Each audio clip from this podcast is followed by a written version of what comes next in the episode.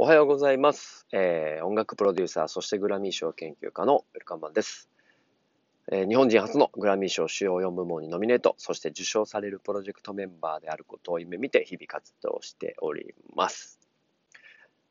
はい。音声で綴るブログ、えー今日も一つのテーマに絞ってお話ししていきたいと思います。えー今日のテーマ、えー D2C についてでございます。えーまああのビジネス的な話に今日はなってくると思いますが、まあ細かい話するとちょっとこう複雑になってくるんでざっくり、えー D2C についてお話ししたいと思いますが、えーまず B2C と言われるものがある。これはあのビジネス to カスタマーということなので、えー例えば Amazon のような、えーいわゆるこう EC サイトが、えーカスタマー、直接お客さんが商品を購入する。まあ、そういった動線のことを言ったりします。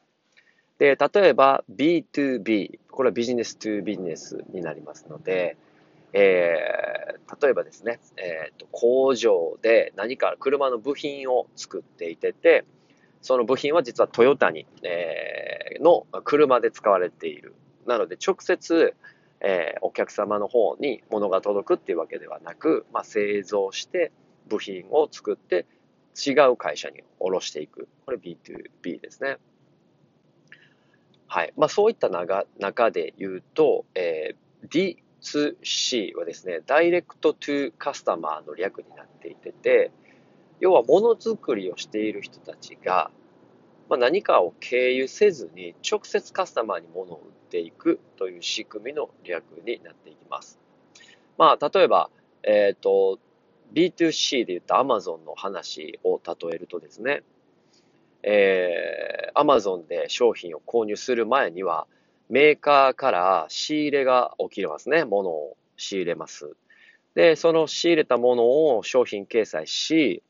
えーレコメンドだったりとか、えー在庫の確保だったりをしていきます。で、倉庫に商品を、えーいくつも入れていきながら、Amazon で、えー商品を購入された方が、今度、えー郵送会社に委託し、郵送会社が直接お客さんの方に物が届いていくと。まあ、こういったストーリーがある中で、まあ、D2C は、例えば、靴職人の方が自分で作った靴をそのまま自分のサイトに販売、掲載し、物が売れちゃったら、その靴職人の人が直接、えー商品をカスタマーに送っていくという、まあ、ダイレクトに、えーカスタマーの元へ、お客様の元へ商品が届いていくと。まあそういった意味合いでよく使われていきます。これは、あの、音楽業界で例えると、ライブをした時に、えーインディーズのアーティストが自分で作ってね、CDR とか、まあ T シャツとか、で、それをですね、そのまま会場で売っちゃう。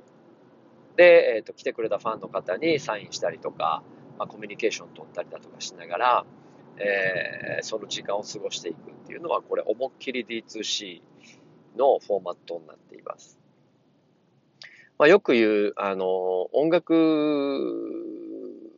エンターテインメントっていうのはビジネスのマネタイズをしていく、えーと非常に、えー最先端なことを常にやっているっていうことはよく言われます。何が言いたいかというと、えっと、エンタメはビジネスモデルが常に最新であることですね。はい。えっと、常に新しいものを手に入れていくモデルを先に作っていってる。なので、あの、一般企業の方とか、いろんな、まあ、ビジネスモデルを構築していこうと思った時には、エンタメのビジネスモデルとかは非常に、あの、参考になりますよね。で、例えばファンクラブっていうのも、いわゆるこれオンラインサロンですよね。今流行りの。もだいぶ前からジャニーズとかがやってます。定額いただいて、その人にしかできない情報を届ける。その人しか買えない先行チケットが買える。その代わり年年間費とか月会費がかかる。これファンクラブもオンラインサロンと同じですよね。えーその他、まあ今サブスプリクションとか言われてますけれども、もう Spotify っていうね、あの、Spotify も何年も前からサブスプリクションをやっていますのでね、今、サブスクサブスクって言われてますが、もう Spotify からしたら何言ってんの？もう今更かい？みたいなね、そういうことだって、えーだいぶ早いタイミングから行われていたりだとか。まあ、とにかく、えっ、ー、と、ビジネスモデルで言うと、常に、えー、早い最先端のエンタメ、エンタメはビジネスモデルですか早い。で、D2C も、これオフラインのライブ、要は今まで、コロナ前までの今までのライブだと当たり前のようにやられていたんですが、このコロナ禍において、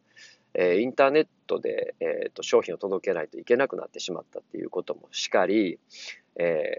ー、Amazon みたいにね、安くて早く届く、えー、商品を、の競争の中で戦うんではなくて、よりいいものを数量限定でしっかり届けていく。まあ、こういった職人の方たちがやろうと思った時に、まあそういう差別化を図っていった時に、えー、オリジナルの EC サイト、そしてオリジナルの販売ルートで直接カスタマーに届けることができれば、まずコスト面のカット、あとはそのレベニューシェアですね。まあ、いわゆるマージン、事務手数料みたいなもののカット。で、えー、そういった部分ではすごくスマートに直接お客さんに届くので、コスト面でもメリットが出てくると。まあそんないろんな、え、効力がありながら、えー、今、あの、D2C という仕組みをね、使って、えー、ビジネスをやっていく人が増えていってるということでございます。はい。まあ今日はちょっと大きい概要の話になっちゃっていますが、まあそういう中で考えたときにね、えー、これから D2C としてやっていけるあの音楽ビジネスっていうのはもうほとんどに多様化していくので、えー、Spotify にグローバル戦略をしていくことで、えー、まあ、いわゆる自分たちの近くにコネクトしてくれているファンの人には D2C モデルで、えー、ダイレクトに届けて、より、えー、いわゆる利益率を求める、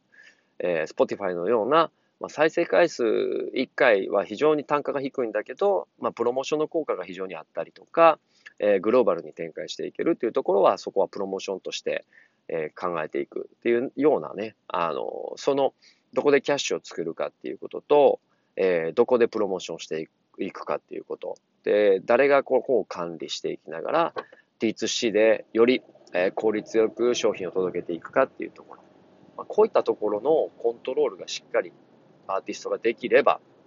全然事務所に、レーベルに入らなくてもいい時代になったよなということを思い、まあ、これはもう今更なんですけどね、もう前、もう何年も前から僕はこれをお伝えしていってるんですけども、やっとこう世の中がふむふむって言ってくれるようになったのかなということも感じながら、今日はこのテーマに絞ってお話ししました。はい。ということで、毎度恒例、いい天気でございます。はい。最近車通勤でね、なるべく早く出勤しようと思って移動してるんですけど、まあ、やっぱ車多いですよね。はい、すごい多いです。もう渋滞だらけでね、あの、ラジオトークする時間がいっぱいあるということで、昨日1日2回吐き出しましたが、